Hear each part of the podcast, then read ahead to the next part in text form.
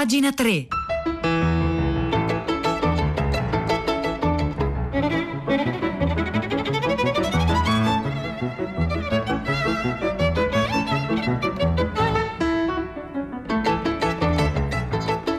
Le 9 e 2 minuti, buongiorno da Vittorio Giacopini, ben trovati a pagina 3, la cultura sul web, nelle riviste, sui giornali, una cultura fatta di parole, di chiacchiere, no, di parole, però delle parole si può parlare, scusate il gioco di parole, in modi tanti e diversi. Di una bulimia delle parole parla un importante latinista, Ivano Dionigi, che viene intervistato da eh, Gino Dato sulla Gazzetta del Mezzogiorno e riflette appunto proprio su questo tema. Quante parole stanno, diciamo, inquinando mentalmente la nostra eh, vita attuale e quante invece sono salvifiche, utili, necessarie? Qual è il bla bla bla e quali sono invece le parole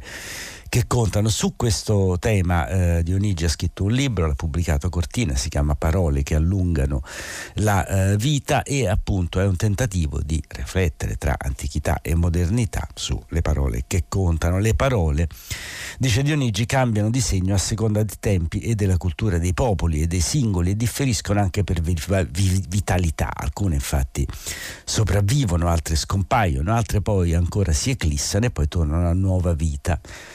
Anche nella propria vita ognuno scopre, rimuove e preferisce alcune parole rispetto ad altre, soprattutto quando prendono il sopravvento sentimenti acuti come la gioia, il dolore, la speranza o le parole. Sono loro le parole che ci allungano la vita perché hanno una storia e un volto. Lo sappiamo bene noi europei che parliamo greco quando parliamo di mondo, vita, anima, politica, tecnologia o latino quando parliamo di religione, virtù, dignità, repubblica, cittadinanza. Sono parole che tendono un filo che ci collega da un lato ai trapassati e dall'altro ai nascituri e per questo ci responsabilizzano. Però la parola, e questo lo annota anche Monsignor Ravasi nella prefazione a questo libro, a volte vengono violate, vengono umiliate, sconciate. La parola Logos, secondo Aristotele, risponde Dionigi, è la marca che distingue l'uomo dalla bestia.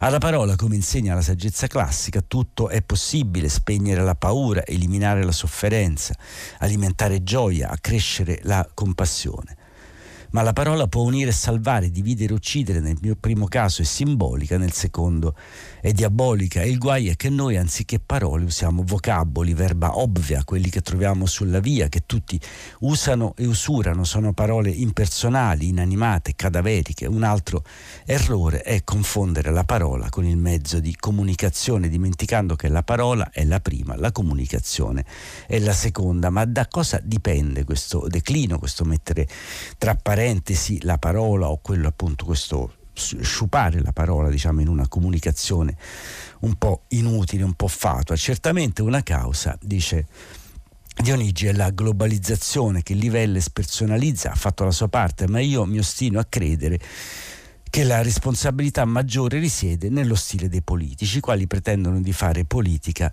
con dieci parole e per di più falsate. Hanno ridotto la parola dignità a un decreto, la parola politica a un contratto, la parola pace al condono fiscale. Un altro delitto è la sostituzione della parola volto con faccia in ossequio alla dittatura dell'apparire.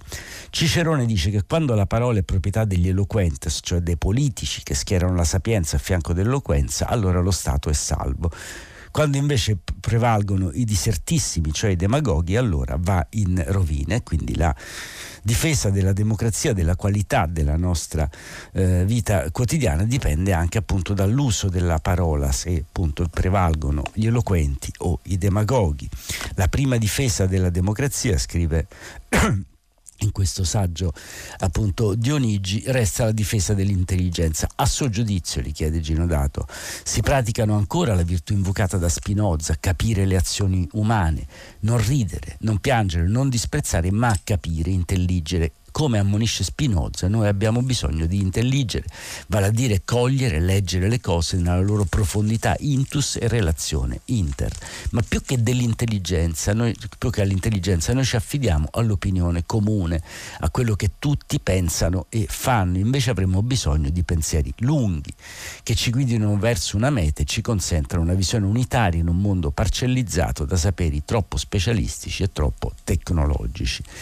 E, e, appunto dobbiamo capire allora da dove siamo, da dove siamo venuti, che cosa è successo, siamo veramente dentro una fase di decadenza e su questo Dionigi dà una risposta sfumata. A noi sembra talvolta di essere decaduti in una sorta di età di, del ferro, ma va detto che non venivamo certo dall'età dell'oro e che il passato non era certamente migliore del presente, la mortalità infantile è ridotta la vita mediamente si allunga, la cultura è più diffusa, alcune ingiustizie sono intollerabili, la scienza è sempre più amica dell'uomo, dell'uomo la tecnologia allevia il lavoro, ma una cosa è il progresso e un'altra è la felicità. E si spiega su questo Dionigi dice il problema è che noi ustionati, bruciati da troppe coscienti delusioni a causa di reiterati fallimenti facciamo fatica a illuderci e a formulare nuove utopie.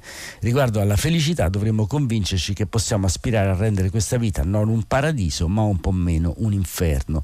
Il nome dell'uomo non è scritto in cielo ma sulla terra che la felicità non è un bene privato e individuale ma comune e condiviso che appartiene a tutti o a nessuno e che il pronome da declinare, questa è la conclusione della riflessione di Dionigi, il pronome da declinare non è più l'io, è quello, è il noi, il pronome da declinare è questo, dice appunto, lo usiamo eh, noi invece di io, è la proposta di Ivano Dioligi, sono delle riflessioni generali sulle parole, appunto quelle che ha messo in questo saggio, parole che allungano la vita, altre le accorciano e appunto c'è un tentativo di mettere eh, in evidenza chi è particolarmente responsabile nel cattivo uso delle parole, secondo Dionigi, sono i politici e la comunicazione generale. Ecco, queste riflessioni le trovate sulla Gazzetta del Mezzogiorno, dove Ivano Dionigi, il latinista, viene intervistato da Gino Dato.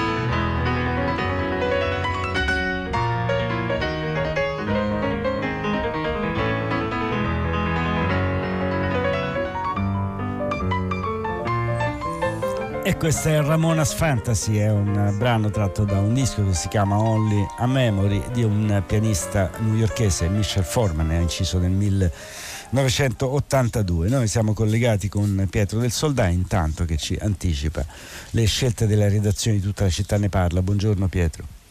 Buongiorno Vittorio, sì, le scelte. Noi stamattina abbiamo deciso di ripartire dalla telefonata di Marta, un'ascoltatrice che a prima pagina ci ha ricordato, ha riportato la nostra attenzione su una storia bruttissima che è avvenuta a pochi chilometri da Roma, sui Castelli Romani, a Colleferro.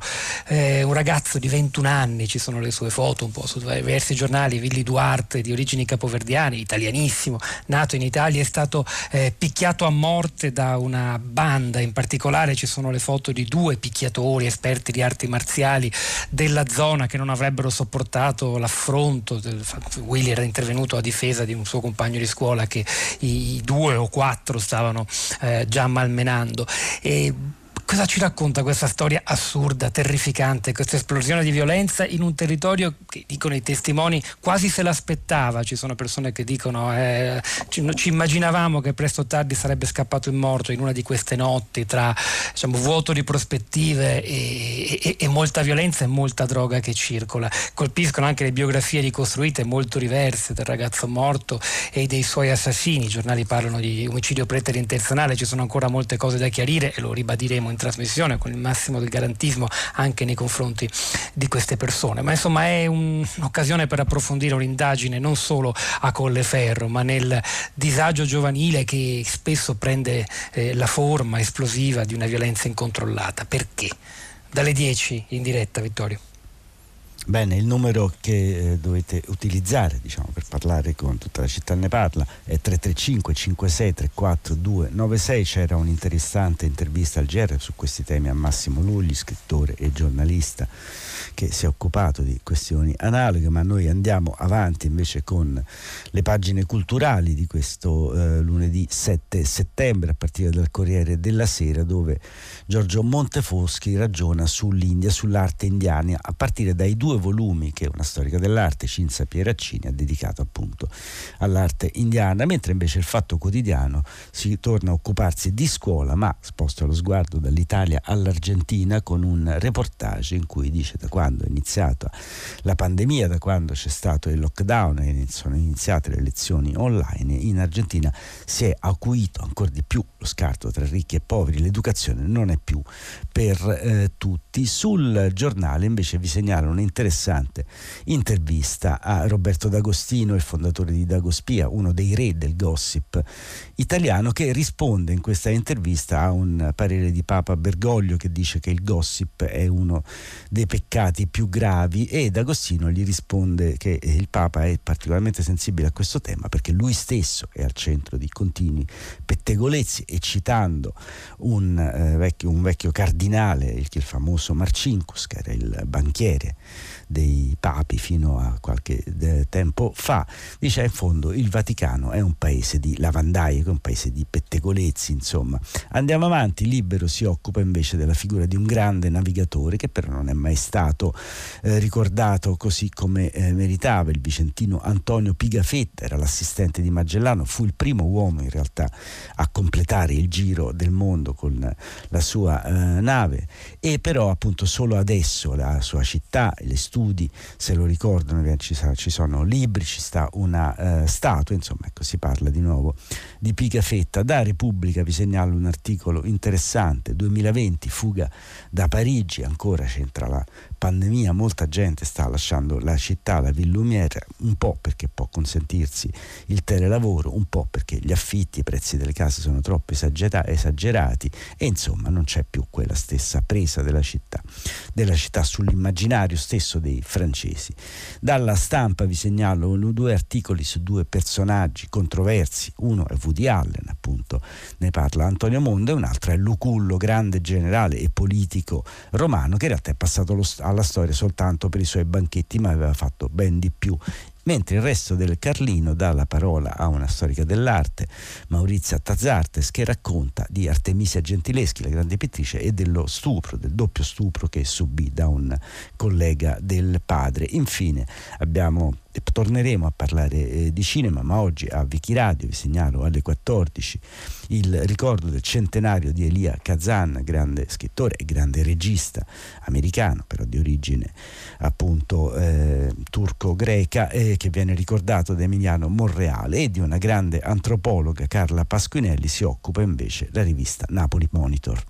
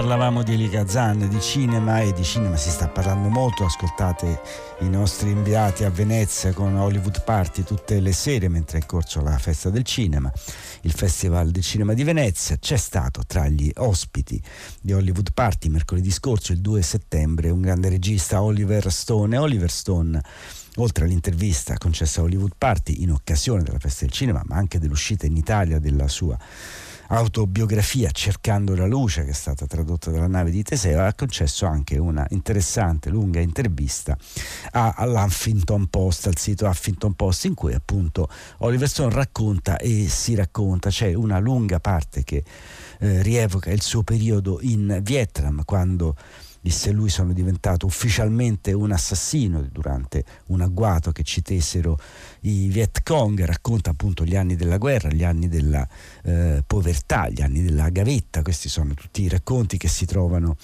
in questa lunga intervista eh, di Oliver Stone. E poi racconta del mito, del mito formativo, la cosa che diciamo il mito che l'ha più eh, segnato nella vita, quello di Ulisse. Quando Scrissi la sceneggiatura del mio film su Vietnam, Platoon, per la figura del mio alter ego mi ispirai a Ulisse, il reduce, che fatica a trovare la strada di casa. Alla New York University avevo incontrato Tim Lay, un professore che mi conquistò alla mitologia classica durante una lezione durante la quale domandò a noi studenti di pensare al perché Ulisse fu l'unico che riuscì a tornare a casa dopo vent'anni dalla guerra di Troia. Rimanemmo tutti in silenzio finché lui non scrisse alla lavagna la risposta e la risposta era la parola coscienza e che cosa voleva dire che Ulisse, a differenza, questo è ancora Oliver Stone che parla, a differenza degli altri suoi compagni di viaggio trasformati da circe in maiali oppure precipitati nell'oblio dal loto che gli diedero da mangiare i lotofagi, Ulisse era riuscito a rimanere vivo proprio perché era rimasto cosciente. Si fece illegare per non cedere al canto delle sirene e però volle ascoltare le loro voci perché è quello ciò che separa la vita dalla morte, la conoscenza.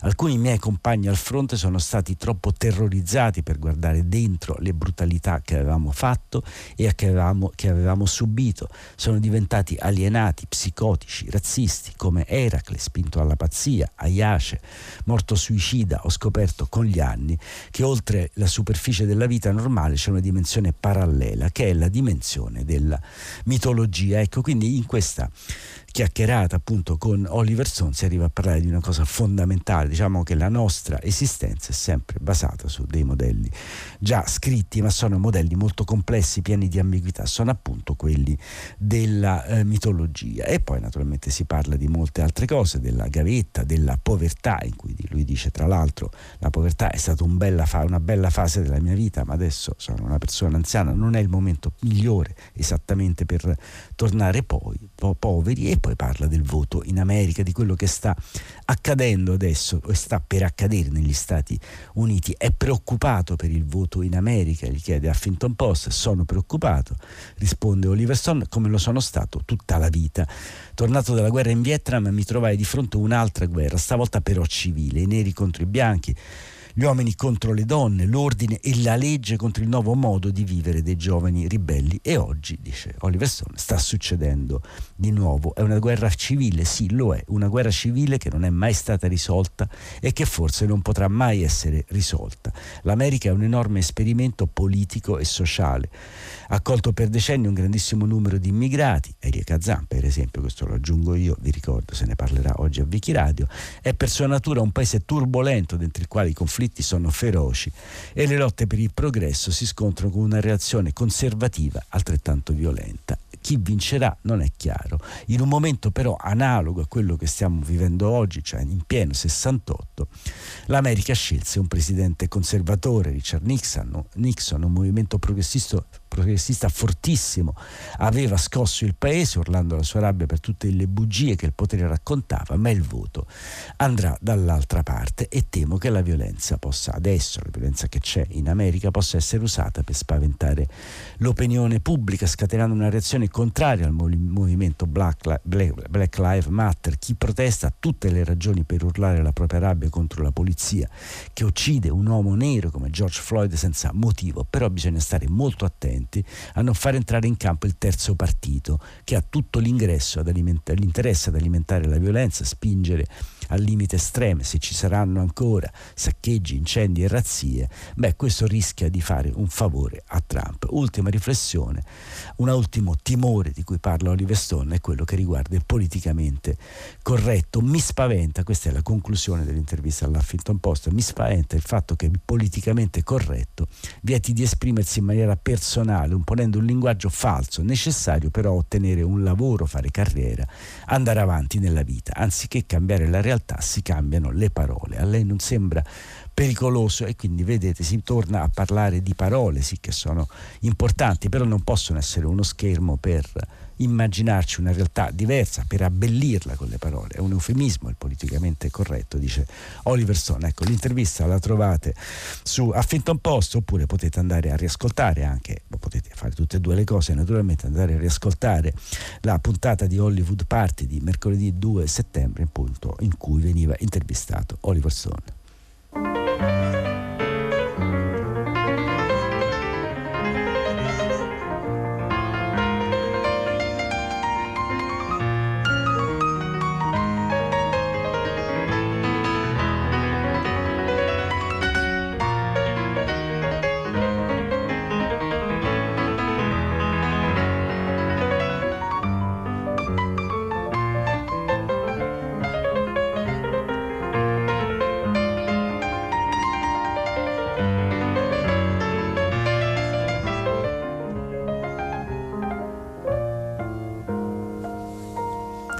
E continuiamo a raccontare storie attraverso le parole di chi si racconta e raccontando si racconta un pezzo di mondo. Oliver Stone ha raccontato la sua idea dell'America, la sua idea del Vietnam, la sua idea della mitologia. Sabrina Munoz è una vulcanologa che si racconta Eleonora Barbieri per le pagine del Giornale, una studiosa e divulgatrice, convinta che ogni cratere abbia la sua psicologia. I più tranquilli sono i più pericolosi, come le persone. Così appunto racconta questa vulcanologa che ha pubblicato recentemente con il saggiatore un libro che si chiama Draghi sepolti e che appunto racconta dei vulcani. Naturalmente eh, racconta dei vulcani a partire da una premessa che lei è una delle poche vulcanologhe, il suo è un lavoro da maschi, le chiede Leonora Barbieri, sì è un lavoro da maschi perché l'80% delle donne da make up devi essere un po' maschiaccio, però adesso qualche guida donna zaino e spalla c'è, a geologia eravamo quattro gatte, oggi ci sono più studentesse.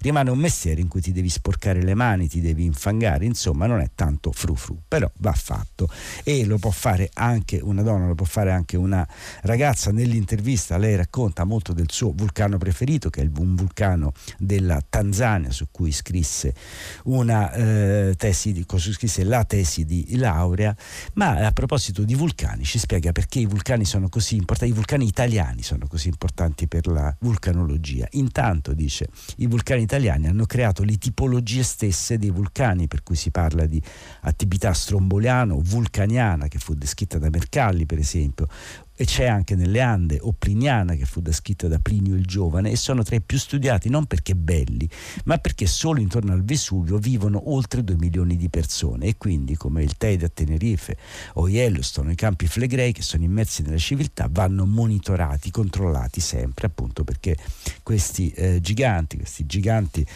che possono svegliarsi, stanno in mezzo a noi, stanno tra, dentro la nostra civiltà, non sono isolati come almeno alcuni di questi. I campi flegrei, per esempio, sono davvero così pericolosi, sono nella categoria dei supervulcani, nei quali un'eruzione calderica può cambiare il clima dell'intero pianeta, un po' come Yellowstone. Questo perché i gas e le ceneri immersi nell'atmosfera in migliaia di chilometri cubi vanno ad abbassare la temperatura planetaria e ad oscurare, e ad oscurare il cielo il cielo. E quindi quali sono i vulcani più pericolosi? Quelli che per secoli o millenni stanno zitti, un po' come le persone. Era un bravo ragazzo, poi gli hanno trovato dei pezzi di cadavere neva alla valigia, dice la eh, Munoz. I vulcani che borbottano come stromboli, sfogano il loro gas un po' come una pentola a pressione, così accade anche a Vulcano, per esempio, che ha lave viscose, pastose e tanto gas, che si accumula e poi quando si stappa produce queste botte tipo cannonate che a fine 800 hanno spaccato vetri fino a, liberi, a Lipari. È perché si libera senza colate ma con tanta cenere queste botte che si chiamano bombe a crosta di pane. Quindi questo vedete sono racconti dei vulcani, ma sembra un racconto, sembra un un romanzo, ogni vulcano ha un suo comportamento, un suo indice di eh, pericolosità e anche un colore degli occhi. Questa è la strana eh, risposta che dà eh, appunto Sabrina Munoz alla domanda qual è la prima cosa che guarda in un vulcano? Il colore degli occhi. La forma è la prima cosa, infatti il fascino di Stromboli è la sua forma geometrica da sentinella che si staglia all'orizzonte o quella del Vesuvio che domina il Golfo di Napoli, mentre i Campi Flegrei sono una caldera con la gente che ci vive dentro. La forma è il vestito e nel caso di un vulcano l'abito fa il monaco perché ti dice tanto sull'attività che ha. Per finire non ha mai paura, hai voglia. Ultima risposta, in Tanzania ho sentito un'esplosione e poi lapilli caldi sulla schiena, lo stesso a Stromboli dove il vento ci ha portato questa pioggia di lapille e dopo ti chiedi e se fossi stato in cima quando c'è stato il parossismo, la paura serve perché dobbiamo essere guardinghi con la natura, stare attenti che non ci travolga. Ecco, questi sono alcuni racconti, ma più di più li troverete in questo libro, Draghi Sepolti, è Sabrina Mugnos che viene intervistata da Eleonora Barbieri sui vulcani per le pagine del Giornale.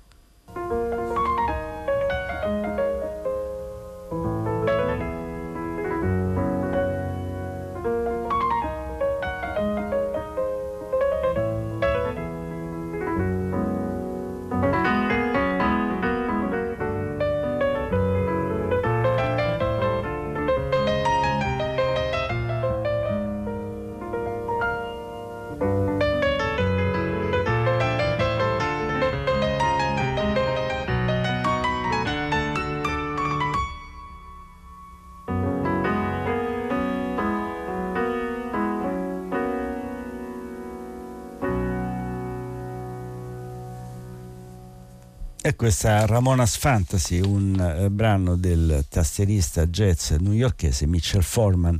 E parliamo con, eh, concludiamo parlando di fine del mondo, non perché siamo particolarmente macabri stamattina, ma perché Francesco Guglieri sulle pagine di rivista Studio ha intervistato il padre del eh, cyberpunk, il grande scrittore di fantascienza William Gibson. E l'intervista si chiama proprio Parlare della fine del mondo con William Gibson. Ve la segnalo segnalo, non abbiamo tempo di eh, leggerla, ve la segnalo perché è interessante, anche perché tutta la riflessione appunto di Gibson si basa su un, eh, una premessa un po' paradossale. Nessuna cultura ha mai immaginato la sua fine del mondo come un processo lento e graduale. Nei miei romanzi dura più di un secolo almeno, appunto una fine del mondo dilazionata che continua mentre il mondo ancora non è finito. Queste sono le riflessioni della fantascienza di William Gibson. Vi accenno, andatevi a guardare questa intervista appunto su Rivista Studio e noi chiudiamo qua la puntata di pagina 3 da Vittorio Giacopini. Grazie, appuntamento domani alle 9. Grazie a Piero Pugliese in regia, a Marzia Coronati in redazione, ai tecnici di sala controllo in console a Via Siago, a Fabrizio Paccione.